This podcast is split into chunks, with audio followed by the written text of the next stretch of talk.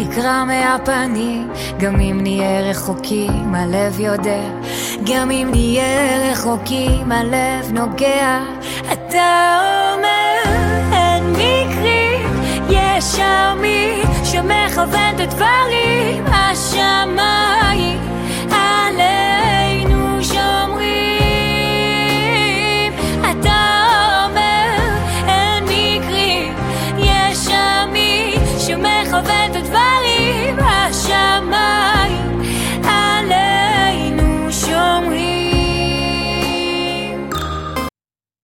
השיר ששמעתם זה כנראה ההסבר למה ניצח להפועל ירושלים את המשחק מול תנריף. את מנעד הרגשות שעבר על האוהדים האדומים ביום שישי קשה לתאר במילים. החל מהצעדה המפוארת בדרך לאולם, דרך פתיחת משחק לא טובה, שהמשיכה במופע שלשות מדהים ברבע השלישי, ונגמרה כמעט בטרגדיה.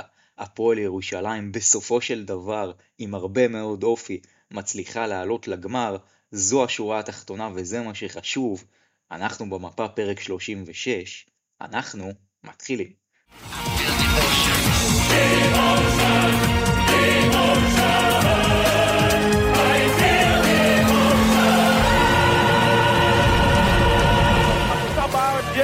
אנחנו במפה ואנחנו נשארים במפה, לא רק בספורט והכל. אז אנחנו במפה פרק 36, ואיזה פרק חגיגי מחכה לנו היום. פרק שבו אנחנו חוגגים את ההעפלה של הפועל ירושלים לגמר ליגת האלופות. וכאן איתכם נייט דרור מהדף טיימאוט, וזה הזמן להגיד שבוע טוב לחברי היקר יועד תורג'מן. שבוע מצוין, אה, איזה שבוע עבר, איזה, איזה יממה עברה עליך אפשר להגיד. מה זה הסיום המטורף הזה?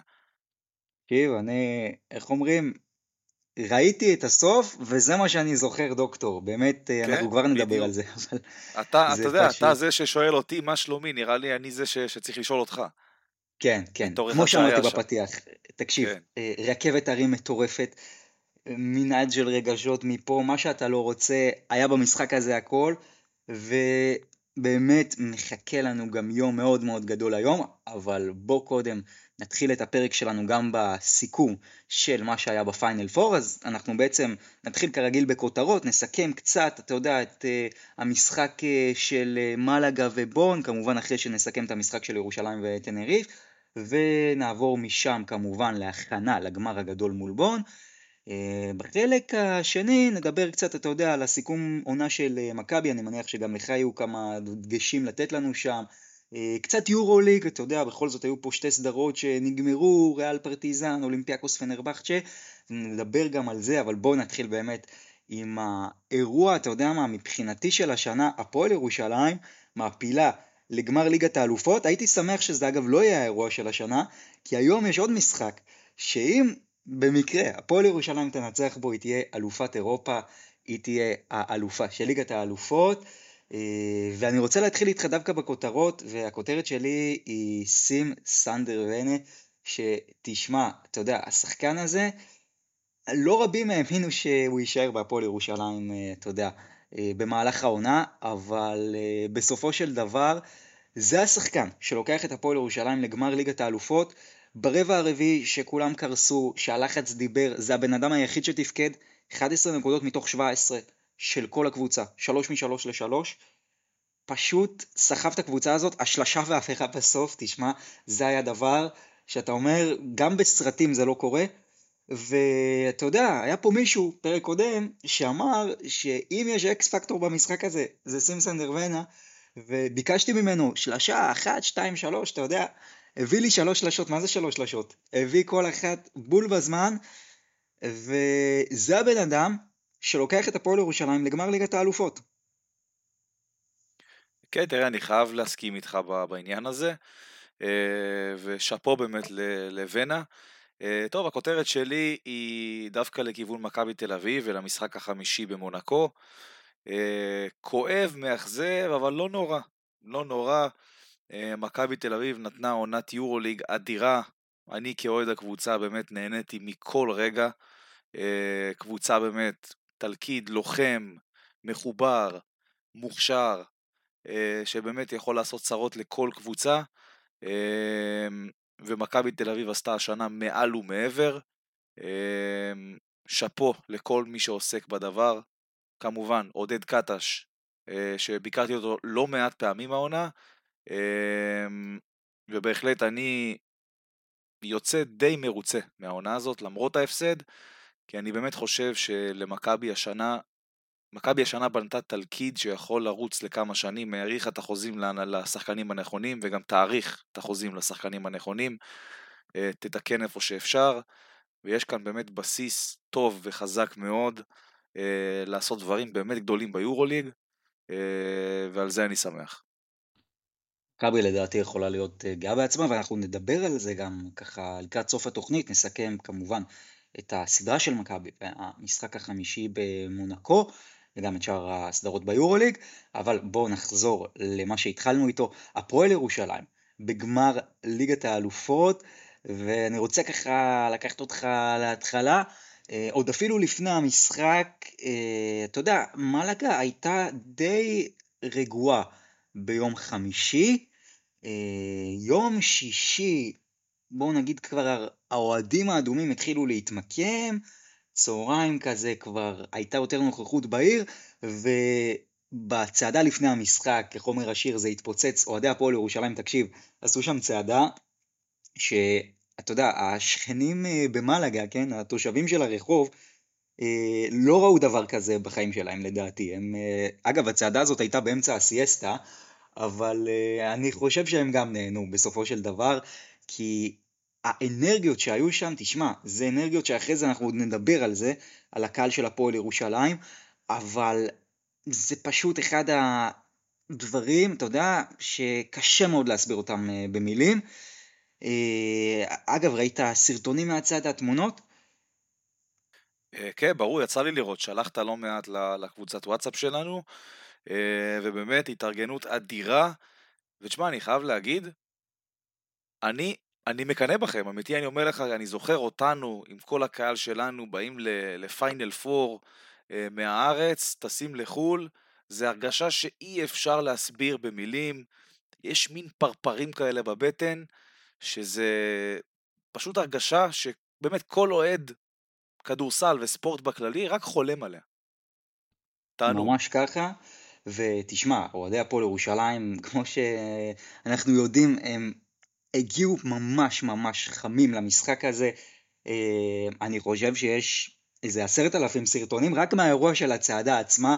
זה באמת אירוע שאתה יודע, כל אוהד הפועל ירושלים אה, שהשתתף או ראה או זה, בטוח שזה נגע בו. אה, ועם הצעדה הזאת החבר'ה הגיעו לאולם, צריך כן לומר רק משהו, אנחנו נדבר על זה רק עכשיו, ונשים את זה בסוגריים ולא נדבר על זה יותר, אבל uh, המשטרה המקומית במלאגה היא אומנם, אתה יודע, לא היו שם אירועים או משהו, אבל לא, אה, בוא נגיד את זה ככה, אהבה יותר מדי את הצעדה הזאת, ואני יכול גם להבין, אבל להעלות מסוק רחפן, אני חושב שזה קצת היה מוגזם. אה, יש שוב גם המון סרטונים אה, שרצים לגבי האירוע הזה, אבל בואו נחזור להתמקד בכדורסל. אז פועל ירושלים עם האנרגיות, עם הדברים, הגיע לא, לאולם, למשחק מול תנריף. אני רוצה לשאול אותך, כשהתוצאה הייתה 0-0, מה אתה הרגשת מבחינת האווירה, מבחינת האנרגיות, איך שאתה ראית את זה? אני אגיד לך את האמת שזה הולך לכיוון של הפועל ירושלים. שדרך אגב, אני גם הימרתי שהפועל ירושלים תיקח את המשחק, וגם כמעט קלעתי בתוצאה, שזה דבר מדהים. נכון. כמה אמרת? 70? 68, אמרתי, לא? אמרתי 70-68, נגמר 69-68, זאת אומרת, אתה יודע, תקלעו עוד זריקת עונשין אחת, ואני 100 אחוז. כן. מדהים. תש... אבל כן, תשמע, זה... אני אגיד לך את האמת, אני אגיד לך את האמת, אפילו שוורטס שם סיים בלאפ, והיה פיגור 4, עדיין הייתה לי את ההרגשה הזאת שהפועל ירושלים תיקח את זה באיזשהו דרך. לא יודע להסביר לך אבל תמיד הייתה לי את ההרגשה הזאת שיקרה שם איזה משהו לא צפוי, והפועל ירושלים תיקח את זה בסוף, ובסוף גם זה מה שקרה.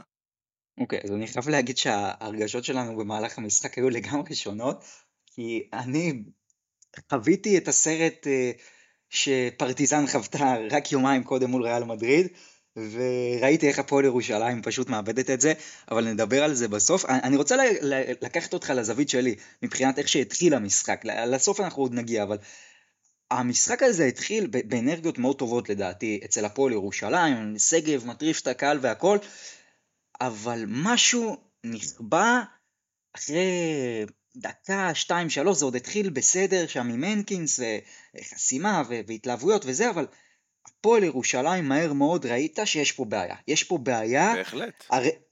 לדעתי כן, הרבע הראשון, תקשיב, הרבע הראשון נגמר שלוש, לי זה הרגיש שלוש מאות. הפועל ירושלים לא הרגיש לי הייתה במשחק ברבע הראשון, אני מדבר איתך רק על הרבע הראשון, לא יודע, זה, זה לא הרגיש שם, ואני רוצה רגע לדבר איתך על הקהל של הפועל ירושלים, אין דברים כאלה, כאילו, זה קהל שמהשנייה הראשונה דחף את הקבוצה הזאת, והרבע הראשון נגמר 18-15 לטנריפה, זה כבר הגיע ל-25-17 עם כדור ביד, שלוש דקות אה, בתוך הרבע השני, אני בשלבים האלה תהיתי לעצמי אם הפועל ירושלים בכלל תזכה להוביל בערב הזה. כלומר, האם בכלל אנחנו, כן, האם בכלל נגיע למצב ש, שאנחנו נהיה במשחק כי לא היינו שם. לא היינו שם. מה, מה אתה אומר אני, על זה? כי אני, אני, אני רק, חייב... אבל להגיד לך משהו רגע על הקהל, מי שהכניס את, את הקבוצה למשחק זה הקהל. הוא הפעיל מהשנייה הראשונה לחץ על השופטים. זה לא הלחיץ את השופטים אגב, שהשיפוט היה בינוני אבל מאוזן. זה כן מאוד מאוד מאוד הפריע לטנריף, הלחץ הזה.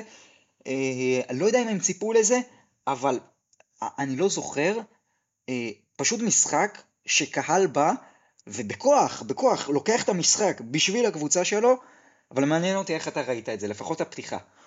תשמע, קודם כל, אה, קהל במעמדים כאלה זה אחד הדברים החשובים, והקהל של הפועל ירושלים נתן שם הצגה, ולגבי הפתיחה, אה, גם שטנריף עלתה באמת ליתרון 8, ה-25-17 שדיברת עליו, הייתה לי הרגשה גם שירושלים תחזור מזה, וגם כשירושלים עלתה ל-15 הפרש, הייתה לי הרגשה שטנריף תחזור את זה. אמרתי לעצמי, לא משנה מה קורה פה, זה בסוף ייגמר צמוד.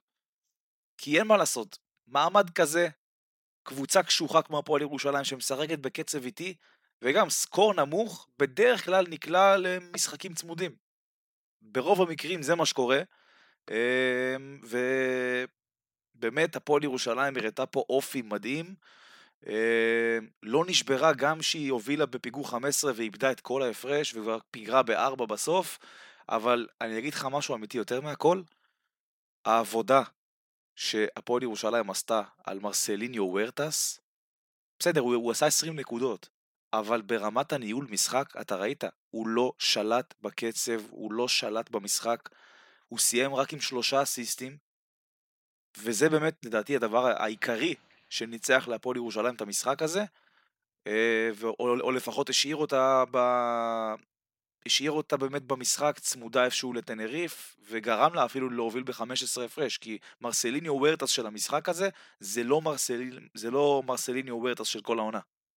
אתה יודע, זה מעניין, כי uh, המשחק היה אותו משחק, אבל אני ראיתי את זה אחרת לגמרי. Uh, לגבי וורטס, נגיע אליו עוד, אני חושב אגב שוורטס עשה מה שהוא רוצה במשחק הזה, אבל uh, אני רוצה רגע כן לחזור איתך ל, ל, באמת לסיטואציה שהפועל ירושלים כבר הייתה בפיגור שמונה, כשהכדור עוד היה ביד של טנריף, ודיברת קודם על הקצב, אני חושב שטנריף נפלה על המלכודת בצורה הכי קשה שהייתה יכולה ליפול, כי היא לא הייתה צריכה לשחק ככה, אבל זה סוג של כאילו עבד לה בהתחלה, אז, אז היא אמרה אוקיי, בסדר, אז נשחק לאט, אה, נלך לקצב משחק הזה, איזה כיף, הפועל ירושלים עמדה על 17 נקודות אחרי 15 דקות, אז אוקיי, אפשר להמשיך ככה, אבל זה בדיוק הדבר שהפועל ירושלים ניצלה לטובתה.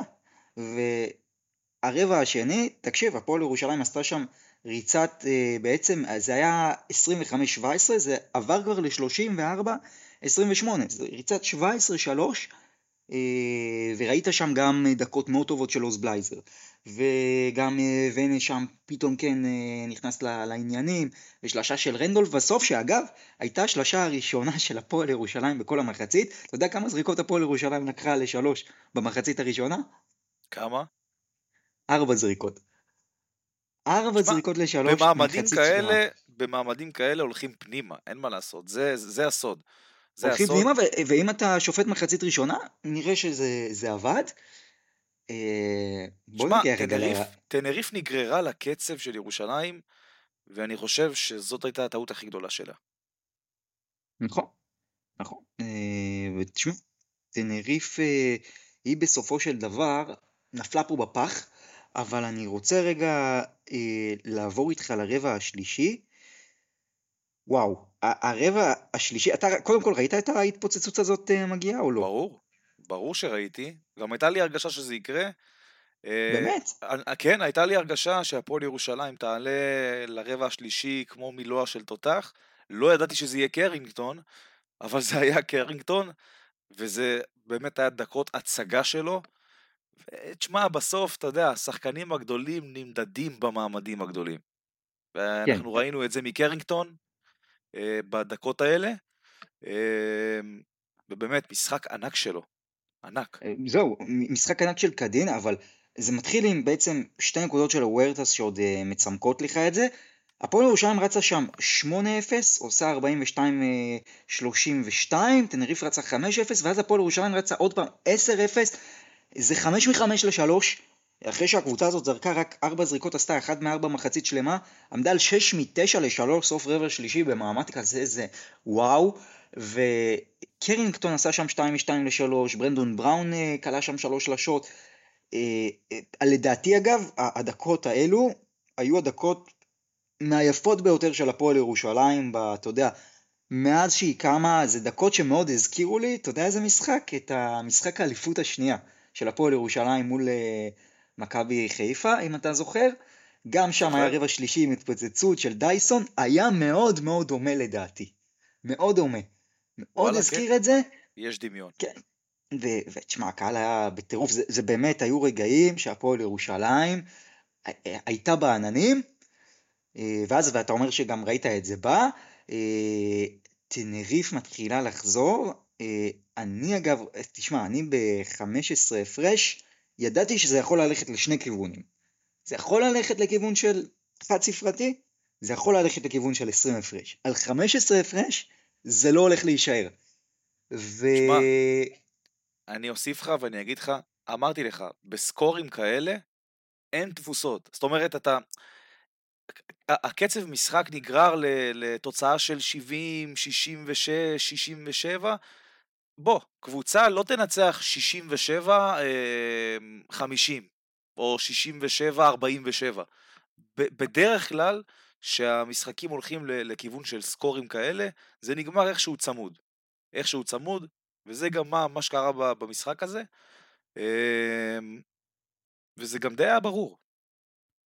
כן, גם, גם אתה, ותשמע- אני, אני חושב, אני חושב שהימרת על טנריף ש, שהיא תיקח את המשחק, נכון? אבל גם בסקור נמוך. נכון, אני, אני שוב, אני הימרתי על 78-70, בסך הכל, גם אתה וגם אני די הגענו לסכום של הנקודות של הפועל ירושלים, ההבדל פה באמת הייתה ההגנה של הפועל ירושלים, ששלושה רבעים ראשונים תפקדה מעולה.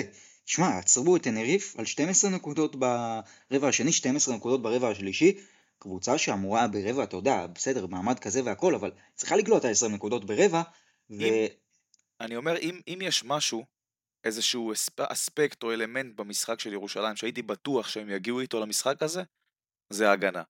כל העונה הם נכון. מראים את זה, ואין שום סיבה שהם לא, הם לא יראו את זה במעמד הכי גדול של העונה.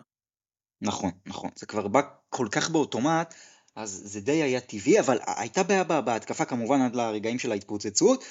אה, אבל תשמע, אני התחלתי שם, אה, אתה יודע, אני, כשנסתכלתי על ה- על המשחק, אני התחלתי לאכול סרט רע ברגע שטנריף התחילה לחזור, אתה יודע, בכל זאת, אני בוגר הקורס המזורז של אה, עיבוד הפרשים של פרטיזן בלגרד, עברתי אותו סך הכל יומיים לפני, אז זה היה אותו תסריט, זה פשוט היה אותו תסריט, כאילו, מובילים 15 דומה. הפרש, והייתה שם גם בסוף הרבע השלישי של השעה, שאם הם היו מכניסים אותה, זה היה הופך את זה מ-10 ל-7, בדיוק כמו שקרה במשחק ההוא של פרטיזן עם ריאל מדריד. הם לא הכניסו אותה, ואתה יודע, פה מגיעה קריסה, שאתה אומר ראית את הפועל ירושלים בסוף יוצאת ממנה, אני לא חשבתי שזה יקרה ככה. בשלב מסוים כבר השלמתי עם זה שהפועל ירושלים תפסיד, כי היה שם מאבק על ה-10 הפרש, אז זה נגמר ב-10 הפרש סוף רבע שלישי, והפועל ירושלים מפה, בכל מאבק מנטלי וטקטי, מפסידה לטנריף. היה שם מאבק על הרף של השמונה הפרש, של לא לאבד את זה. תניריף לא הצליחה לקלוע והפועל ירושלים לא הצליחה ואיכשהו זה פתאום יורד אה, אה, לחמש ואז ונה עונה עם שלושה ואז זה, זה מתחיל לך, אתה מבין, אתה מתחיל פתאום להיות על הקו של השני פוזיישנים והראש לאט לאט מתחיל לשקוע מתחת למים כן. וזה רק פוזיישן אחד וזה סל וברגע שזה התהפך וכבר עוד היה זמן על השעון ובסוף זה עלה לארבע הפרש אה, אני כאילו ברגעים האלה אמרתי לעצמי אני גאה בהפועל ירושלים, כל הכבוד על מה שהיא עשתה, אבל uh, בגמר היא לא תהיה. זה, זה יודע, לא הרגיש שהיא תהיה בגמר. יש דבר כזה שנקרא קרמה. מה, מה, מה, מה זה אומר? זה אומר שמישהו כצופה ניטרלי מהצד, שבאמת לא, לא אוהד אף, אחד, אף אחת מהקבוצות, הוא, הוא מרגיש את הקרמה, הוא מרגיש את הקרמה, ואני אומר לך בתור אחד שבאמת היה ניטרלי וצפה מהצד בכל המשחק הזה, הקרמה הייתה הפועל ירושלים, לאורך כל המשחק, אם זה גם בקהל, גם, ב, גם ברמת השפת גוף, גם ברמת אחוזי השלשות. בהכל, פשוט בהכל, ואפילו שטנריף כבר הובילה ארבע, עדיין אצלי הייתה הקרמה הפועל ירושלים, ואתה, כאחד שהיה ביציע, עם כל הלחץ, שאתה אוהד את הקבוצה, שאתה אוהד את, את אחת הקבוצות, במיוחד את הקבוצה שאתה יודע, הייתה ב, ביתרון גדול ואיבדה אותו, אתה מתחיל לאכול סרטים בראש, ואני יודע מה, מה זה להיות אוהד ולאבד הפרשים ולהכיל את עצמך סרטים, אבל בסוף, אוהד תשמע, אבל שמסתכל... כל אוהד הפועל ירושלים, לפחות האלה שאני דיברתי איתם, לא משנה, מי, מי שהיה, אתה יודע, במעלגה, מי שהיה בבית, אנשים ישלמו עם ההפסד. זה... ברור, חד משמעית, אני, אני גם מבין. אם הייתי עכשיו בסיטואציה שלכם, מכבי הייתה משחקת בפיינל 4 מול קבוצה, נגיד, אתה יודע, לצורך הדוגמה, אה, אולימפיאקוס, הייתי בדיוק חושב כמוכם, הייתי בדיוק אומר, תשמע, אנחנו פה הובלנו 15 הפרש, עכשיו אנחנו אה, מאבדים את כל ההפרש, ונקלעים גם לפיגור משמעותי בשניות האחרונות, הייתי אומר, תשמע, זה נגמר, אנחנו צריכים פה נס מפחיד, כאילו. אני מבין את הראש. אגב, אבל... הנס הזה הגיע, השלשה והעבירה של חד, זנה. חד משמעית הגיע, חד משמעית הגיע, חד משמעית הגיע, ואתה יודע, אני בא, אני בא כאילו להגיד פה, ששוב, אם אני שם את, את, את עצמי בסיטואציה הזאת, נגיד אתה כצופה ניטרלי מהצד רואה את מכבי בחצי גמר, ורואה בדיוק אותו סיטואציה, אתה מריח את הקרמה מההתחלה. אתה מבין? יכול להיות, יכול להיות. זה, זה מאוד מעניין מי שבאמת ככה, לא אכפת לו מי, מי תנצח במשחק, מאוד יכול להיות שהוא כן... אני, אני אתן לך דוגמה, אני אתן לך דוגמה. השנה כן. במשחק הראשון של מכבי במונקו, כססתי ציפורניים כל המשחק. ולמרות שהובלנו לכל אורכו, ואני מניח שאם אתה היית מסתכל מהצד היית אומר, טוב, תשמע, זה משחק של מכבי, אין מה לעשות, זה היה ברור שתנצחו, זה היה ברור שזה, הכל הלך לכיוון שלכם, אתה מבין על מה אני מדבר, בקיצור. כן, כן, נכון, זה לא אם אגב, כי אני באמת לאורך כל המשחק הראשון במונקו לא, לא תהיתי לשנייה לגבי זהות המנצחת, אבל... בבקשה. אה, תשמע, בוא, בוא ניקח את זה ככה לסיום, אז, אז שים בעצם שמת שלושה ועבירה, אני אישית פינטזתי ברגע הזה שהשופטים הלכו למוניטור, אתה לא בדיוק יודע מה זה, לך תדע, אולי זה off the ball, אולי יש שם איזה דחיפה בתוך הצבע גם, אתה יודע, פינטזתי כבר שייתנו לנו עוד שתי זריקות, אבל בסדר, כלה זריקה. לא, לא היה שם challenge, נכון? היה שם challenge אם אני לא טועה. כן, לא, השאלה גם הייתה אם הוא דרך על הקו או לא. כן, כן, על זה היה challenge. להגיד לך שב replay רואים בבירור שהוא לא דורך על הקו, לא, אבל הוא לא דרך, הוא לא דרך, פשוט לא, לא ראו את זה. לא ראו בבירור, ואין מה לעשות, שאתה, לא רואה בבירור, הולכים עם השריקה הראשונה. נכון, נכון, הולכים עם השריקה, ובעצם הוא גם עשה את זה מהקו, שוב, כמו שאמרתי, אתה יודע, בכותרת שלי, זה הבן אדם שלקח את הפועל ירושלים לגמר, שלוש שלשות סופר מכריעות ברבע האחרון, עשה שם שלוש משלוש לשלוש, וכמה אופי גם לקלוע את הזריקה הזאת מהקו בסוף, אבל את הסאלה שניצח את המשחק בסופו של דבר, אה, מי שקולע זה קדין קרינגטון, ודיברת על זה. חד משמעית, זה הסל המנצח של המשחק. אה, נכון, זה לא, זה, זו לא אותה סיטואציה, זה לא אותו משחק, זה לא אותו אה, צורה שבה הסל נקלע, אבל אני חייב להגיד שיש לי פה הרבה זיכרונות מתאיריס רייס, שניהם שמאליים קודם כל, והלאפ הגיע גם מאותו צד של הסל. אה, ותשמע, יש פה דמיון מטורף. דרך אגב, אתה יודע, עוד משהו שלא הזכרנו, אז אני, אני אמשיך כאילו לדבר על קרינגטון אחרי זה, אבל לפני הסל של ונה, השלשה עם הפאול, התוצאה הייתה 67-63, בדיוק כמו התוצאה בפיינל, בפיינל 4 2014 של מכבי מול צסקה לפני השלשה של דיוויד בלו. תשמע, זה, זה, זה מיסטי. זה, זה קריפי ברמה שאני לא יכול להסביר לך אפילו. ממש, ממש, ו... מה זה? גם התוצאה אגב, כמעט אותה תוצאה, נקודה הפרש, פשוט נכון. אה, נקודה יותר בסקור.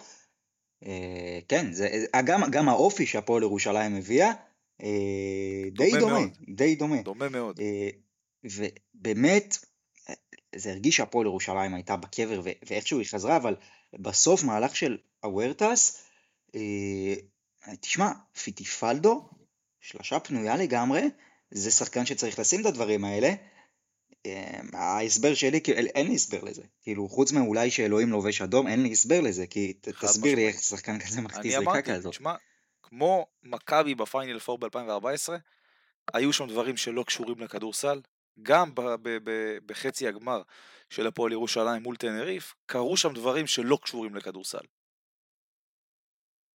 כן, ומעניין אותי, אתה אומר, אה, הוורטס אה, לא שלט במשחק, אבל לי זה הרגיש, אני אגיד לך מה, לי זה הרגיש ששרמדיני ברבע הראשון והשני פשוט עשה מה שהוא רוצה, עשה מה שהוא רוצה. ובמחצית השנייה נכון. זה היה הוורטס, שעשה מה שהוא רוצה. תקשיב, ברבע האחרון, כל מהלך, הם הלכו לוורטס, היו התקפות שהוא בכלל לא שחרר את הכדור, פשוט כדרר 15 שניות, זרק ועשה נקודות. על זה בדיוק הם אני השיגו מדבר. נקודה בכל התקפה. אתה יודע שהעסק דופק בטנריפה, כשוורטס לא, לא באמת אה, מנהל את המשחק ולא מפעיל את שאר הקבוצה. הוא סיים את המשחק עם שלושה אסיסטים בלבד, ואני גם חושב שבתור שיטה, ג'יקיץ' אמר שיקלע כמה שהוא רוצה.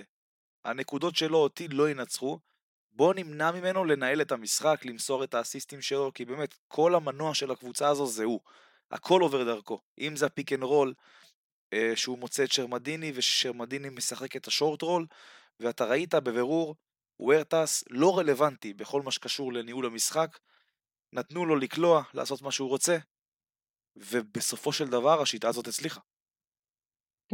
ותשמע, בסוף זה גם וורטס שאתה יודע, אפשר לומר לא ניהל את המשחק, אבל אם נלך לצד של הפועל ירושלים, זה מדהים כי הפועל ירושלים מנצח את המשחק הזה די בלי הנקינס, שהנקינס היה מעולה בחמש דקות הראשונות. ג'יקיץ' הוריד אותו, אני לא יודע למה, הוריד אותו אחרי חמש דקות. זה מהלך שהוציא לגמרי את הנקינס מהמשחק, וצריך לומר, הוא עשה את זה מול אה, גרה כששרמדיני עוד לא היה, אבל הנקינס לא היה במשחק הזה שלושה וחצי רבעים, אה, למעט אולי כמה מהלכים בהגנה. ספידי סמית, לא קיבלת ממנו כמעט שום דבר במשחק הזה, ועדיין הפועל ירושלים מנצחת את זה בלי שני הברומטרים, ואם אתה שואל אותי מה ניצח להפועל ירושלים את המשחק הזה, אז בסוף, בסוף, בסוף, זה הקהל. אני לא זוכר משחק של הפועל ירושלים שקהל מגיע ופשוט לוקח, אמרתי, בכוח את המשחק. הקהל לקח בכוח את המשחק, כי גם ברבע השלישי, כשהפועל ירושלים אה, ככה בסוף התחילה לאבד את זה, ובכלל ברבע האחרון, הקהל של הפועל ירושלים דחף אותה, והוא פשוט לא נתן לה ליפול. ודיברנו על כמה נקודות שווה הקהל של הפועל ירושלים, לדעתי הוא היה שווה 69 נקודות, כי אני לא חושב שהפועל ירושלים הייתה מנצחת את זה נגיד באולם ניטרלי. מה זאת אומרת באולם ניטרלי? נגיד בלי הקהל, נגיד אולם שאתה יודע, משחקים עכשיו אה, ששומעים את החריקות. ירושלים, כן, בהפועל ירושלים הצטערו שהפיינל פור לא בארנה, זה, זה נראה לי אגב, כן היה אגב, שם. מעולה, מעולה, מעולה שהפיינל פור לא בארנה, כי ראית את הפועל ירושלים, ונדבר על זה עוד מעט בהכנה לבון, כשהיא הייתה עם הלחץ עליה, היא קרסה לגמרי. רק שחקן אחד אני מסכים איתך. חד משמעית. ואני גם נכון, מדבר כאילו, על זה, לא היית צריכה שהפיינל על פור יהיה המשחק. בארנה בשום צורה. נכון. אני גם מדבר על זה לקראת המשחק אה, של הגמר מול בון. שם הלחץ יכול להכריע מכל מיני סיבות. נדבר על זה הרבה מאוד עוד מעט. אז רגע לפני שאנחנו עוברים לחצי הגמר השני, אני רוצה לקחת אותך דווקא לנקודה מעניינת שעוד התחילה בחצי הגמר הראשון. אוהדי בון, מן הסתם, טבעי, רצו, שרצו שהפועל ירושלים תנצח, אז הם עודדו את הפועל ירושלים. תסביר לי למה אוהדי מלאגה רצו שטנריף תנצח, אני אולי גאווה ספרדית, אני לא יודע, אבל לאט לאט לאט, ככל שהמשחק הזה יתקרב לסיום, אולי אתה יודע מההתלהבות של הקאמבק, אבל רוב אוהדי מלאגה תמכו בטנריף. תשמע, זה מובן. אחרי הכל אמרת, אחווה ספרדית. זה לא כמו כן, אצלנו, אתה רואה אבל שכל את, אחת... אה, אה, אתה רואה את הפועל ירושלים ומכבי תל אביב ביחד בפיינל פור תומכים אחד בשני? אז אני בא, אני בא בדיוק להגיד, זה לא כמו אצלנו שכל קבוצה שונאת את השנייה ומאחלת לה רק להפסיד. שם זה כנראה שונה. אלא אם כן, אתה יודע, זה ברצלונה מול ריאל מדריד, אז זה סיפור אחר. אבל, אתה יודע, לא נראה לי שיש איזו יריבות יוצאת דופן בין אה, מלאגה לטנריף. יש אם, יריבות, אם אבל זה היה, לא ט- אם זה היה. טנריפה מול גרן קנריה, היה על מה לדבר נראה לי. יכול להיות. אה, בכל מקרה, אה, דרבי האיים הקנרים. כן, זה, מה שקרה. אה, עכשיו, יש לך עוד נקודות לפני שאנחנו עוברים ככה למשחק השני, למשחק הראשון. תשמע, בסוף גם רנדולף אמר, המון לב, כולם שם בכו בסיום. אבל מעבר לזה, יש עוד משהו שאתה ככה ראית, שמת לב? יש לי, אבל אני שומר את זה לנושא הבא. אוקיי, אז אנחנו רגע נעבור לחצי הגמר השני. תשמע, הקהל של מלאגה, הרבה אוהדי הפועל ירושלים זלזלו בו, אבל הוא קהל הצגה. קהל שבאמת, אה, אנחנו מכירים אותו עוד, אה, אתה יודע, מהימים ביורולי, קהל מאוד חם. אה, באמת הייתה, אתה יודע, הקהל של מלאגה נתן שם אווירה מאוד מאוד טובה לקראת המשחק שלהם מול בון, והם התחילו מאוד חזק. אתה יודע, המשחק שלהם מאוד הזכיר לי את הגמר של 2016 של הפועל ירושלים מול ראשון לציון. כלומר, הם התחילו מאוד חזק, ואז הם נעצרו, ו- ופשוט קפאו. אתה ראית משחק של קבוצה שלא עומדת בלחץ, ב... בדיוק. כאילו, אתה פותח במילון מה זה לא לעמוד בלחץ, אתה מסתכל וניקח רמאלגה ב- במשחק הזה. חד משמעית, אתה ראית שכל כל המהלכים שלהם בהתקפה לא דומים בכלל למה שהם הציגו לאורך כל העונה. וכ- וכמו שאמרנו לפני זה, אם הפיינל פור היה בארנה, ירושלים הייתה הרבה יותר לחוצה, וכך גם מלאגה. שהפיינל פור אצלך, באולם הביתי, אתה הרבה יותר לחוץ, אה, וזה מה שקרה למלאגה. אה, ואני חושב שבאמת, ראו, ראו עד כמה בון באה משוחררת למשחק הזה, אה, ומלאגה די תקועה, חיפשה הרבה מה לעשות, הרבה דברים לא הלכו לה, ותשמע, להדיח את המארחת בחצי הגמר, זה לא משנה באיזה ליגה, לא משנה באיזה סיטואציה, זה מרשים מאוד. מאוד מרשים, ותקשיב, בון במשחק הזה שיחקה נטו את הכדורסל שלה, באמת לא היה אכפת לה ממלאגה, ממש שיחקה את המשחק שלה, ואתה יודע, טי.ג'י שורטס, שוב, מאוד מאוד אקטיבי, trash talker, לא קטן דרך אגב, מזכיר מאוד את נייט רובינסון, הטריף שם את הקהל של מלאגה כל המשחק, מרגע השיא היה... נבחר ל-MVP של ה-BCL, דרך אגב. נבחר ל-MVP. אגב, האוהדים של בון כל המשחק אה, כמובן צעקו שהוא ה-MVP. ברגע שהוא החטיא את זריקות העונשין בסוף, אוהדי מלאגה צעקו שהוא ה-MVP. אה, ואז מגיע הרגע של קנדריק פרי, שאתה יודע כמה אני מחזיק מהשחקן הזה, וזה רגע פשוט טרגי, ראית אותו גם מתפרק אחרי זה. קודם כל שטות מוחלטת שלו, לך, ל- לך ל- לתוך הסל, תעשה, תסחט עבירה. בהחלט. אוקיי? המומנטום איתך. השופטים איתך, הביתיות איתך, לך לסל, אתה תקבל את השריקה 100%. נכון, והוא לא עשה את זה. ו- חוסר אה, ניסיון. באמת זריק, זריקה מ-11-10 מטר, אה, אבל כן, ראית חוסר אותו בסוף. ניסיון. תשמע, חוסר ניסיון אבל- בלבד. נכון, אבל בוא, בוא נדבר רגע על ההתפרקות שלו בסוף, כי, כי תשמע, אי אפשר להישאר אדיש לדבר כזה, הוא ממש לקח את זה קשה. תראה, הוא...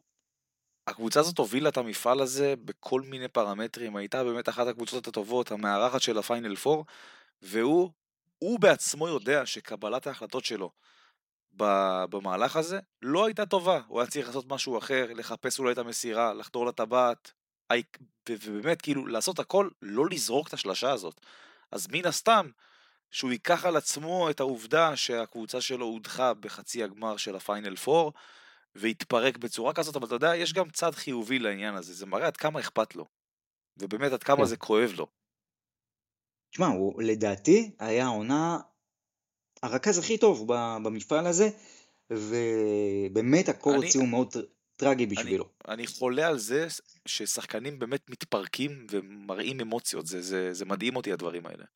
נכון, זה נכון, מראה על ככה אתה. רוצה. אתה לא רוצה שחקנים אדישים, אתה רוצה שחקנים שהם איתך ב- במלחמה הזאת. כן, אפילו אם אה, זה לא בכי, אפילו אם זה עצבים, איזה, איזה זריקה של קללה לשופט, דברים כאלה, כאילו. העיקר להראות ש- משמעית. שאכפת לך. ואם יורשה לי, לדעתי קנדריק פרי מה שנקרא, הסיפור שלו רחוק אה, מלהסתיים. אני עוד אה, לא אופתע אם אנחנו נראה אותו ביורוליג, אפילו בעונה הבאה. אי אפשר לדעת, כבר היה ביורוליג. אבל נכון, שוחרר. אבל הוא, הוא לרמות האלה. הוא, הוא גם ניהל את המשחק מעולה, הוא לקח שם מנהיגות, אגב, בה- בהרבה מאוד רגעים. נכון. אה, אז זה לגבי פרי ומלגה. בואו רגע, אתה יודע, נתחיל להתכונן למה שיש היום. אז הפועל ירושלים מול ברון, אה, על הנייר, על הנייר, הפועל ירושלים לדעתי קבוצה טובה. יותר, כן. גם ביציע יהיה לרוב, אבל אולי, אולי, זאת הבעיה, כי מה זה אולי? ברגע זאת שאתה הבעיה חד משמעית. כן, כי ברגע שאתה פייבוריט במעמדים כאלה, אה, לא טוב, לא טוב, במיוחד- ואתה יודע, דיבר, דיברנו על חצי הגמר ב-2016 מול ראשון לציון, אה, מה, מה אתה אומר? כאילו, במיוחד הפועל ירושלים של השנה, שכפייבוריטית נכון. אתה רואה את זה באופן מובהק, קשה לא מאוד. יודעת להגיע למשחקים כאלה. אז מה צריך. לעשות, יועד? מה, מה צריך לעשות? קודם כל, אני ראיתי. אני ראיתי את הרעיון עם ג'יקיץ' עכשיו, לא, לא רעיון, מסיבת עיתונאים כזאת לפני הגמר, הוא אמר, איך אפשר להגיד שאנחנו פייבוריטים מול טלקום בון? זאת קבוצה שאני מסתכל על המשחקים האחרונים שלה, אני רואה www, זה, אז קודם כל, אמירה גאונית שלו, זה א', כן, כי אחרי הכל הוא יודע בעצמו שהקבוצה שלו מתפקדת הרבה יותר טוב כשהיא באה כאנדרדוג ולא כפייבוריטית. ודבר שני, כמובן הפועל ירושלים תצטרך את הקהל בשיאו. ובוא, טלקום בון, עם כל הכבוד לזה שלפחות אפשר להגיד שהם אנדרדוג מול הפועל ירושלים, זאת לא קבוצה שתבוא בשביל, אה, אה, אתה יודע, להיות תפאורה בהצגה של הפועל ירושלים. היא קשוחה מאוד אתמול, באמת, באמת, אה, ב- ביום שישי הם נתנו הצגה מול מלאגה ברמה ההגנתית, אני, אני לא האמנתי שאני רואה שקבוצה כזאת, אתה יודע, קבוצה, קבוצת ליגה גרמנית של אמצע טבלה כזה, מקום זה, שומרת כל כך אגרסיבי, ובאמת באה וטרפה את המגרש. ואפשר להגיד ש... ת- אני כן, אומר כן, רק, מה? ג'יקיץ' לגבי ההערה שלו, אה, גם בוא נאמר, אה, הם הקבוצה עם המאזן הכי טוב בערך באירופה, כי, כי הם לא מפסידים, הם, הם 20 ואפילו, כאילו, בליגה הגרמנית רק שני הפסדים, אה, כן. אם אני לא טועה, 32 או שוב, אבל 29 2 הכל, הכל שאלה של, אתה יודע, באיזה ליגה אתה משחק, אבל אחרי הכל, ג'יקיץ' פה עושה נכון, שהוא מתחיל כבר לצייר את אה, הפועל ירושלים כסוג של אנדרדוג במרכאות במשחק הזה. אבל הם לא, אבל זו בדיוק העניין. הפועל ירושלים היא לא אנדרדוג במשחק הזה, וכולם יודעים את זה. נכון. אה, השאלה שלי, מה, וזה- איך, איך באמת צריך להגיע למשחק אבל? כאילו, ראית את בון, נגיד ב, ביום שישי, הקבוצה הזאת כן אוהבת, נגיד בון, הרבה פעמים לצאת לפאסט ברקים ו- ולשחק את המשחק המהיר, היא יודעת כמובן להיות מאוד קשוחה בהגנה. אבל הם מאוד אוהבים לרוץ. האם הפועל צריכה- ירושלים צריכה אה, לשחק הגנה בונקר כשהיא פייבוריטית ולנסות, אתה יודע, לגרור את המשחק לקצב מאוד איטי, או אולי דווקא הפועל ירושלים צריכה להכתיב משחק ריצה, איך אתה רואה את זה? אם הפועל ירושלים כל השנה הלכה לכיוון הקצב האיטי, וזה עבד לה, אז למה שהיא לא תלך על זה בגמר ה-BCL? אני באמת שואל אותך, כאילו.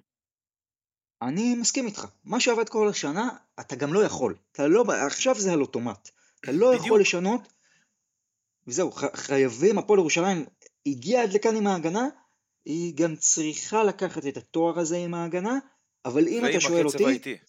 הפועל ירושלים כן. זאת קבוצה שלא רצה. לא רצה, ורואים את זה כל העונה, אז אין סיבה שזה יקרה דווקא עכשיו. חד משמעית, כן צריכה אבל להגיע איכות ביצוע בהתקפה. זה אה, ברור. זהו, אז, אז רנדולף נגיד הגיע, קנגטון הגיע, והנה הגיע ביום שישי, צריך פה את ספידי וזאק, לדעתי לזאק הנקינס אגב, יהיה קצת יותר קל, אין פה, אתה יודע, את אה, גוארה ושרמדיני, אבל תשמע, גם לטלקום בון יש כלים מאוד טובים בצבע. טלקום בון יכולה ברמת ההגנה הקבוצתית להוציא את הנקינס מאיזון. בסדר, אין להם מצ'אפ עבורו באחד על אחד, אבל אתה, אני ראיתי, לפחות ממה שראיתי אה, ביום שישי, זאת קבוצה מאומנת מאוד הגנתית, הם יודעים בדיוק מתי לעזור, איך לעזור, איפה לעזור, ממי להביא את העזרה, וממי לא להביא את העזרה, וגם מתי להביא את העזרה. ואני חושב שאתה יודע, כולם, כמו שאמרת, מציירים את ירושלים כפייבוריטית, והיא באמת פייבוריטית כנראה. לא יהיה לה קל לקחת את זה. לא יהיה לה קל בכלל לקחת את זה. אה, כי יהיה על הפועל ירושלים לחץ. עכשיו שבאמת המארחת לא בגמר, והפועל ירושלים יהיה לה רוב מוחץ בקהל, הלחץ יהיה אצל הפועל ירושלים, כי היא יודעת שאת המשוכה הבעייתית והקשה היא עברה, וזה יהיה המבחן האמיתי של כל העונה הזאת של הפועל ירושלים. לדעת. איך, איך מגיעים למשחק הכי גדול של העונה, על התואר האירופי, כפייבוריט, אחרי שעברת את כל המשוכות הכי קשות, לדעת איך להגיע למשחק הזה כפייבוריט ולנצח אותו, מול קבוצה קשוחה מאוד, שלא קל בכלל אה, לנצח אותה. קבוצה קשוחה וגם מאוד מתוחכמת. אה, אפילו במשחק מול מלאגה רשת ריגול שלא הייתה מביישת לדעתי את, ה, וואו, אתה וואו. יודע, את המודיעין הישראלי. זה... עכשיו, אתה יודע, גם במשחק עצמו, השחקנים, היה שם איזה קטע בדקה לסוף, במשחק של מלאגה, שהשופטים ככה התלבטו וזה, ואז כל השחקנים של מלאגה התקבצו ככה ליד אה, הספסל, אז אה, השחקנים של בון באו לשמוע גם. אז הם אה, לא פראיירים, לא פראיירים. אה, בואו נדבר רגע על הברומטרים של כל קבוצה במשחק. אני חושב, בואו נתחיל מבון, די קל, זה, זה טי.ג'י שורטס, או שאתה מסמן שם מישהו אחר? אוקיי, אז זה, זה הברומטר של בון, אין באמת צורך להרחיב. מי הברומטר בהפועל ירושלים? אה, קדין קרינגטון. אתה יודע מה אני הוא היה? ברומטר, הוא, תשמע, הוא מול טנריף, אפשר להגיד די פתח את ההפרש. אז נכון, כן, נכון. כמובן שברמת האחד על אחד, הפועל ירושלים תהיה חייבת אותו, אה, כי אתה יודע, ההגנה של בון, אה, קשה מאוד לחדור אותה, הם קשוחים, הם סוגרים את הצבע, והיא תצטרך את היכולת אחד על אחד של... אה, ש... והפועל ירושלים תצטרך את יכולת האחד על אחד של קדין קרינגטון, ואני חושב שהוא באמת הברומטר העיקרי במשחק הזה, כי זה יהיה קרבות של אחד על אחד. נכון, ובסוף, אתה יודע, שקדין מגיע למשחקים, אנחנו יודעים את זה, הפועל ירושלים אה, נראית יותר טוב, אין מה לעשות. עם קדין קרינגטון, שהוא נכנס למשחק, אז זה אומר שלשות, זה אומר עוד אה, הנעת כדור, זה הפועל ירושלים מאוד מאוד תצטרך את זה, אז אני איתך, הוא לדעתי הברומטר, אה, במשחק הספציפי הזה. אה, בוא נדבר רגע על אקס פקטור בכל קבוצה, מי, מי אתה חושב בבון ומי בירושלים? בירושלים, אני אלך שוב על סים סנדר ונה. אמ, ראיתי השנה לא מעט משחקים של הפועל ירושלים, שאתה יודע, הוא הגיע משום מקום ותפר את השלשות במשחקים שהייתה צריכה, ומי, שמע, מה שקרה ביום שישי זה אולי החותמת הכי גדולה על זה. אמ, אז אני באמת חושב שבהחלט אה, סים סנדר ונה זה. אה, שסים סנדר ונה יכול להיות ה X factor של הפועל ירושלים במשחק הזה, כמו שהוא היה דרך אגב בחצי הגמר. אה, בטלקום בון, אה, ג'וונטה, ג'וונטה הוקינס יכול להיות חתיכת X factor, הוא באמת שחקן מוביל שם השנה, הוא נתן באמת משחק אדיר מול מלאגה, הוא עם 14 נקודות בממוצע למשחק העונה ב-BCL, גם הגנתית הוא יכול לעשות נזק רב, הוא השחקן שבאמת, אולי אפשר להגיד המצ'אפ העיקרי ל- לליוואי רנדולף, אה, ויכול להיות שגם ההתמודדות הזאת יכולה להיות מוכרעת על המצ'אפ הזה. אני גם, זה, זה משהו שאני לא פוסל, אז מבחינתי, אה, אוקינס, ג'וונטה אוקינס. כן, ואגב, שהוא ו- ושורטס ביחד נכנסים אה, למשחק, זה מאוד מאוד מאוד אה, קטלני. אה, אני הולך שוב גם ממה שאמרת עם סים, זה די ברור, בטח אחרי מה שאמרתי בפעם הקודמת, אז שוב, כשסים קולע את השלשות האלה, זה משחרר לגמרי את הפועל ירושלים.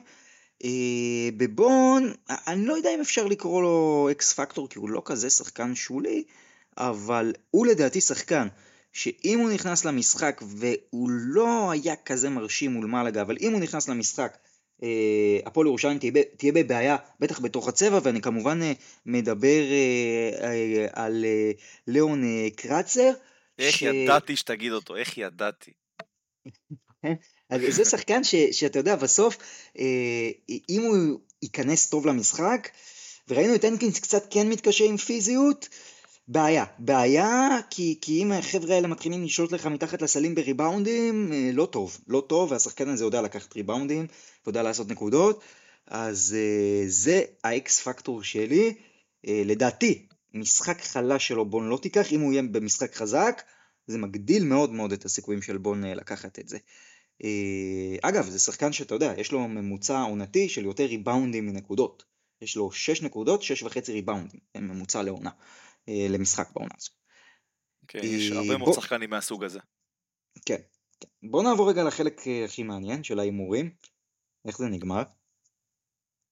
הפועל ירושלים, גם צמוד. אתה יודע מה? לא, לא, לא. הפועל ירושלים, שמונה הפרש כזה. אני אלך על ה-75, 67. שיש, כן, כן, משהו כזה. אוקיי, אז ההימור שלי זה שהפועל ירושלים גם תנצח את המשחק הזה.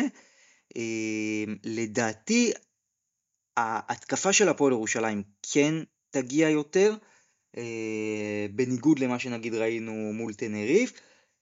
אה, ואתה יודע מה, אני אלך פה עד הסוף, אני הולך על 83-72 אה, להפועל ירושלים.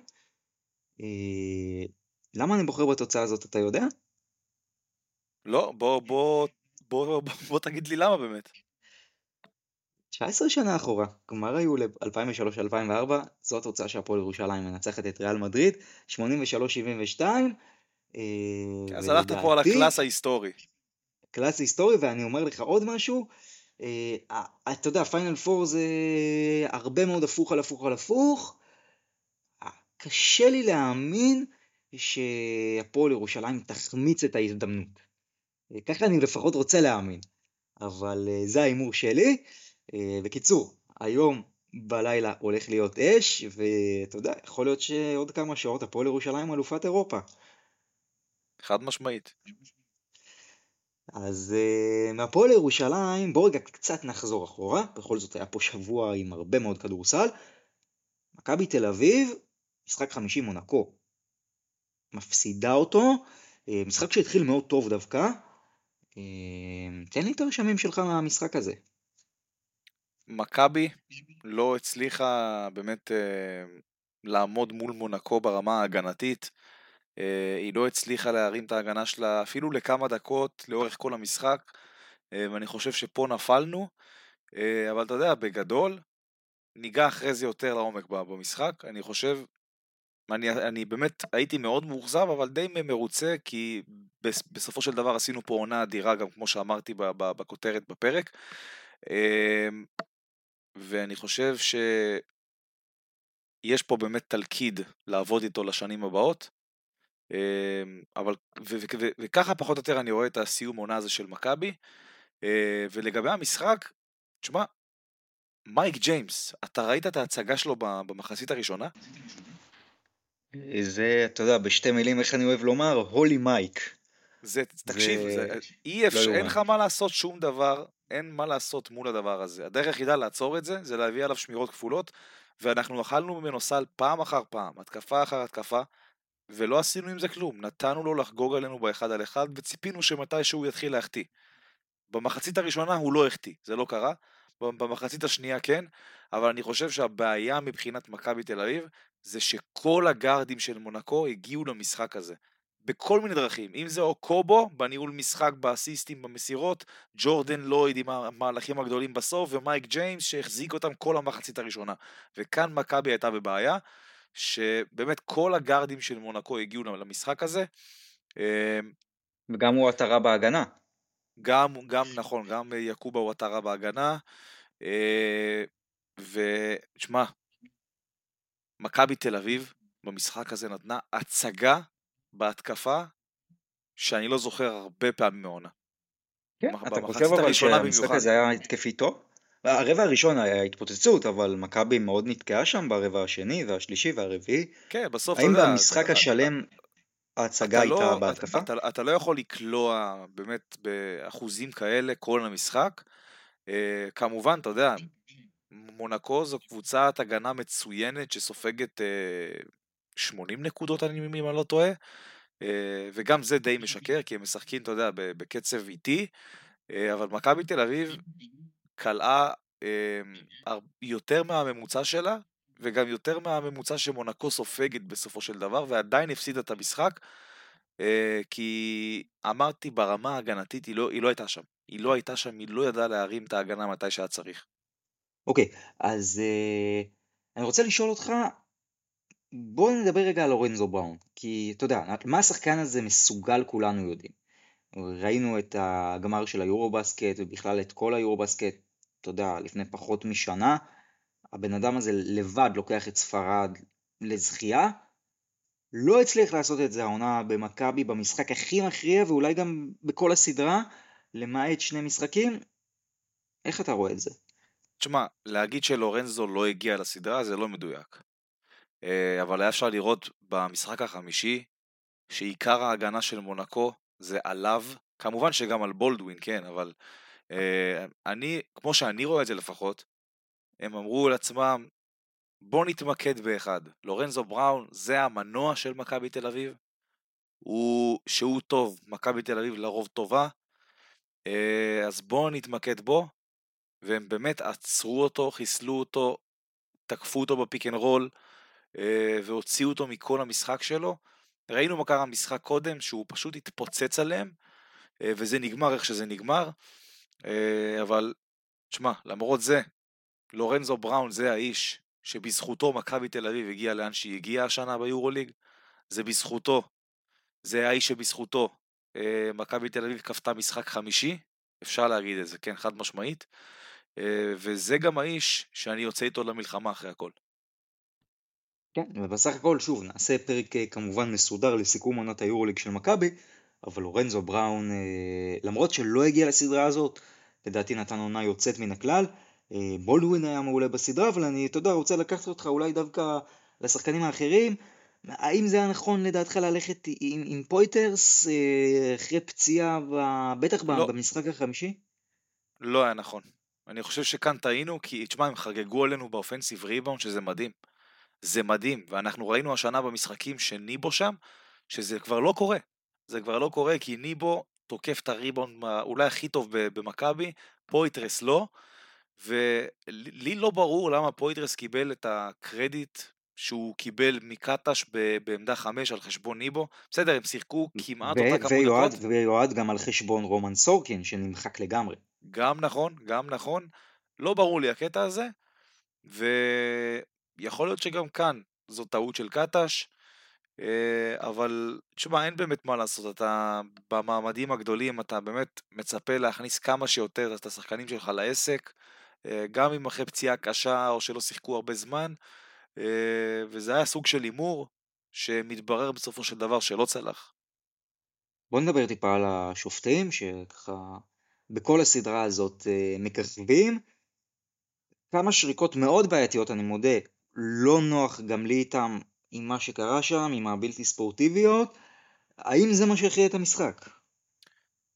קודם כל השיפוט היה די, די טוב לאורך כל שלבי המשחק, אני לא אומר שלא.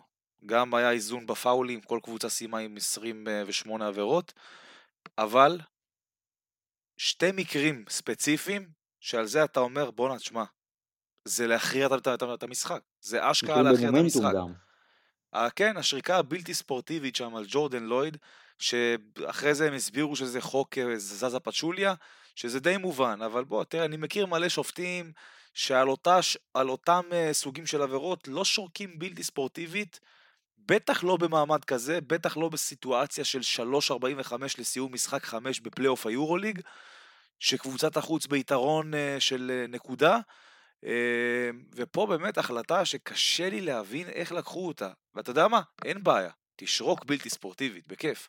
אבל למה רבע אחד קודם, תפיסה בחולצה ברורה של אה, דיאלו על וייד בולדווין, נשרקת עבירה רגילה. אתה מבין? השאלה אבל אתה חושב שזה מה שהכריע את המשחק או לא?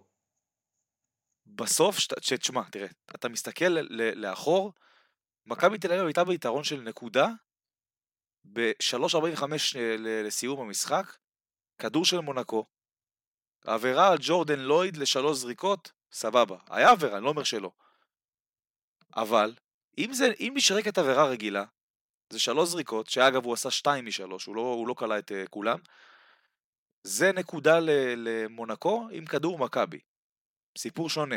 ש... עכשיו, נשרקה עבירה בלתי ספורטיבית, הוא נתן להם שלוש זריקות, הוא עשה 2 מ-3, נהיה נקודה למונקו, וכדור של מונקו, שמהכדור הזה ג'ורדן לא התקלה עוד שלושה, ופתאום זה נהיה 4 הפרש למונקו, מרחק של שני פוזיישנים, וזה כבר, ולך תחזור מזה. אז בוא, אז אפשר להגיד שזה די נקודת מפנה במשחק, שדי הכריע אותו, כי מזה מכבי לא חזרה. לא, אבל אני רוצה לומר לך משהו בטח על העבירות לשלוש זריקות. אה, מי ביצעו אותם? ג'רל מרטין ובונזי קולסון.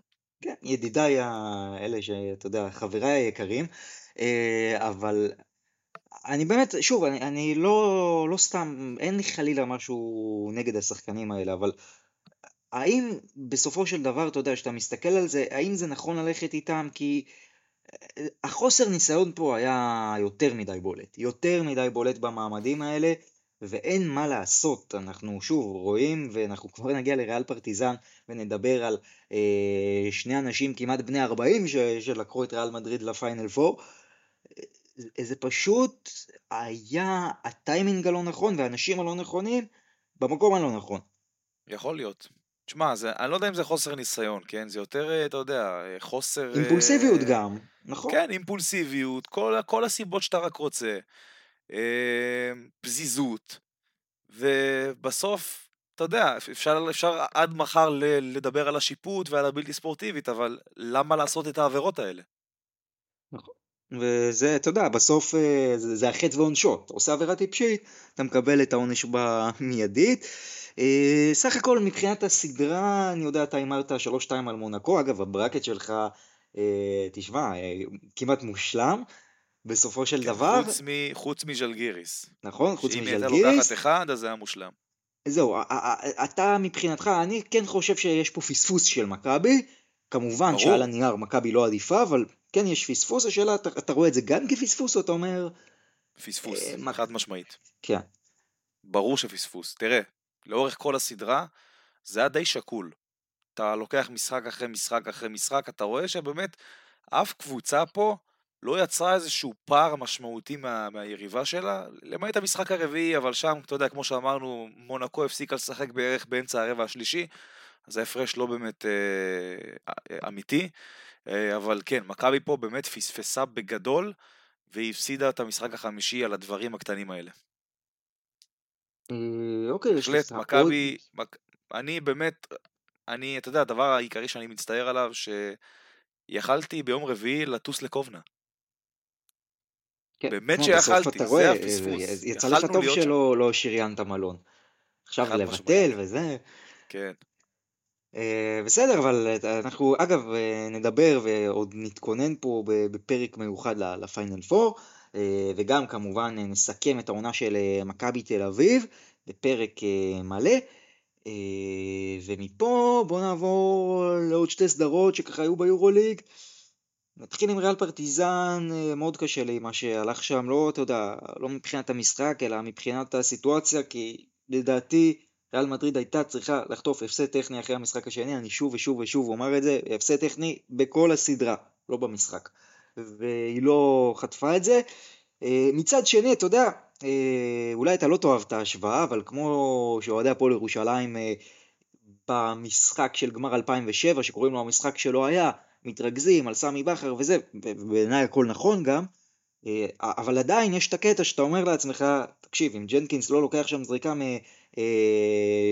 10 אה, מטר על פרצוף של אה, שחקן אה, שיש זמן על השעון, אז הפועל ירושלים מנצחת, ואיך קבוצה מאבדת 13 הפרש, אז זה מרגיש לי פרטיזן, כלומר כן, כן יש פה איזה שערורייה מבחינתי, אבל מצד שני, תשמע, פרטיזן זה היה לה ביד.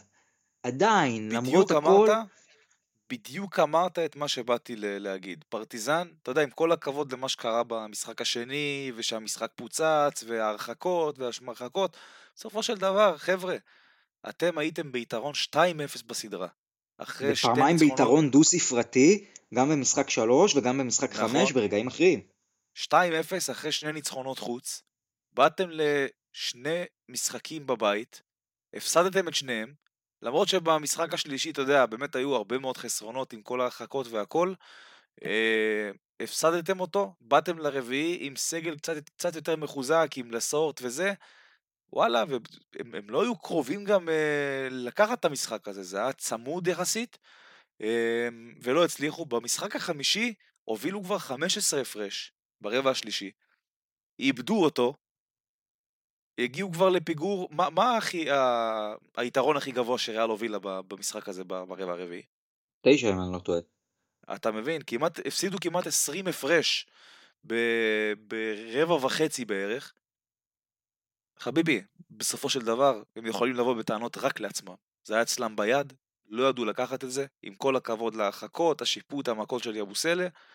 פרטיזן פה פספסה הזדמנות ואני, תשמע, אם הייתי אוהד פרטיזן, הייתי יותר מבואס ממה שאני מבואס עכשיו כאוהד מכבי, אני אומר לך אמיתי. כן, ובסופו של דבר, סרחיו רודריגז, בסופו של דבר. בסוף הווטרנים. הווטרנים הם אלה שמגיעים למעמדים האלה, הם אלה שיקחו אותך לשם, וגם הם אלה שייתנו לך את הגביע בסופו של דבר, אם וכאשר. איזה אה, הצגה. תשמע, הם, הם, הם, הם יואי ורודריגז, אני חושב, אני, אני ראיתי את זה איפשהו בטוויטר, הם כלאו אה, 21 נקודות ברבע הרביעי רק, ביחד.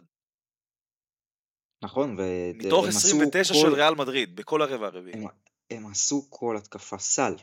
אתה יודע, אנחנו מדהים. מדברים על ריאל מדריד גם בהקשרים של הרבה הגנה והרבה פיזיות, אבל כל התקפה הם עשו סל. ו- וממרחק גם, אתה יודע, לשלוש או לשתיים ארוך. אה, הם הגיעו במוד של אנחנו מביאים את ריאל מדריד לפיינל 4 וגם הקהל פתאום במדריד קצת היה שם. אה, אני כן אסגור את הפינה פה ואומר, אתה יודע, אה, עם כוכבית מאוד גדולה וכתם מאוד גדול, כי זה לא היה צריך לקרות. אני שוב, היא תשאל אותי, אני לא חושב, גם הקטע של ההרחקה של יבוסלם מאוד עזר לריאל מדריד, סידר לה את הרוטציה מושלם. אה, אז לא נוח לי עם זה, ועם כל מה שקרה שם, אבל בסוף ריאל בפיינל 4, ואתה יודע, ריאל בפיינל 4 זה דבר שאף אחד לא רוצה לפגוש אף פעם. חד משמעית, ריאל מדריד בפיינל 4 זה פחד אלוהים, ותשמע, אתה יודע, צריך להמשיך ולהגיד מהפרק הקודם, תשע נשמות יש למועדון הזה. אני אומר לך, באמת, זה, אני חושב שזה המועדון ספורט, עזוב עכשיו כדורסל, מועדון הספורט הכי ווינרי שקיים בעולם. כן, לא תשע, זה 900 נשמות. 900, אה, בדיוק. מועדון אחר שאין לו 900 נשמות, אבל כן אה, הצליח איכשהו לעשות את זה. אולימפיאקוס אז מנצחת את פנרבכצ'ה. אה, תשמע, המשחק החמישי באמת הלך יותר לכיוון של היוונים. בואו נתחיל רגע לדבר עליהם. סך הכל, ראית גם את הקהל שם, הם הגיעו מהפתיחה הרבה יותר טובים. אווירה אדירה, משחק אדיר, ובפעם המי יודע כמה, קוסטס סלוקאס, איזה הצגה. תשמע, זה שחקן שאתה יודע, הוא, מהבחינה של המספרים הוא בעונה פחות טובה ביחס למה שהוא נתן בשנים האחרונות, אבל זה נראה שהוא פשוט שמר את עצמו כל העונה בשביל להגיע בשיא למעמדים של הפלייאוף והפיינל פור. זה מדהים מה שהוא עושה. מדהים מה שהוא עושה בפלייאוף הזה, ואני גם חושב שזה מה שהוא הולך לעשות בפיינל פור. ושוב, הניסיון מדבר, זה מדהים כמה הניסיון אה, במעמדים האלה מדבר. שחקנים שהיו שם מתפקדים יותר טוב, אתה, אתה רואה את זה, אתה יודע, ברור, כי בסוף אתה רואה את זה כבר שנים. נכון, ובפנרבכצ'ה, אתה יודע, עם כל הכבוד, אפילו לשחקן כמו דורסי או למוטלי, לא היו שם. לא היו נכון. בפסגה הכי גבוהה, אה, וסלוקס כן, והרבה, הרבה יותר. אה, איך אתה מסכם את הסדרה הזאת? פה, אגב, אה, לפחות לנו הייתה תמימות דעים שזה ייגמר 3-2 ליוונים, אבל אה, אתה רואה את זה כהצלחה של פנרבכצ'ה בסופו של דבר? אחרי שכולם... כן.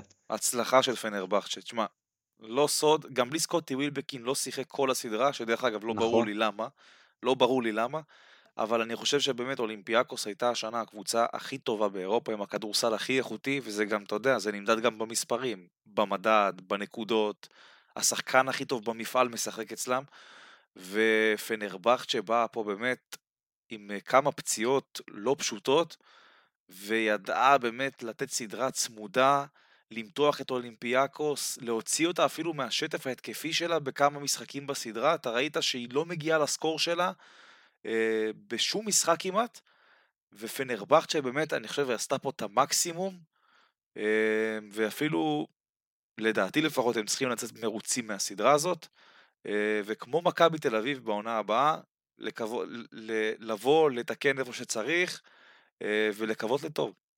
כי את הבסיס יש להם, את המאמן יש להם, וזאת קבוצה באמת שיכולה באמת לעשות דברים גדולים בעונה הבאה. בהחלט, והולך להיות אחלה פיינל פור, ואנחנו כמובן אה, נתכונן אליו וגם אה, נסגור בפרק סיכום מיוחד את העונה של אה, מכבי תל אביב. ממש ככה נעשה ניתוח על כל מה שהיה ומה שאולי צריך להיות. זהו, זה היה הפרק ה-36 שלנו. עוד כמה שעות, שוב, הפועל ירושלים, באחד המשחקים הכי חשובים שלה בשנים האחרונות, היא יכולה וצריכה להיות אלופת אירופה, אנחנו נחזיק לה אצבעות, ונהיה פה גם בהמשך עם פרק סיכום עונה של הפועל ירושלים, אולי כאלופת ה-BCL, אולי כסגנית אלופת ה-BCL, אבל מה שבטוח הולך להיות פרק סיכום גם לעונה הבאמת מרשימה הזאת של הפועל ירושלים.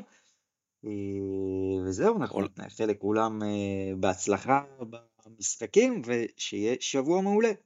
שבוע מצוין. אה, יש לנו גם דרבי היום, לפני המשחק של הפועל ירושלים. נכון. יש לנו יום שלך לדרבי? אתה, אגב, זה, זה משחק על מקום ראשון. כן, משחק על מקום ראשון. אני עם מכבי, היא יותר טובה, היא הקבוצה שבאמת תבוא ו- ו- ותיקח את זה. ככה לפחות אני רואה את זה. מה, מה אתה אומר? אני, אתה יודע, כדי שיהיה מעניין לסגור את זה, אני אלך על הפועל תל אביב. לא חשבתי אחרת.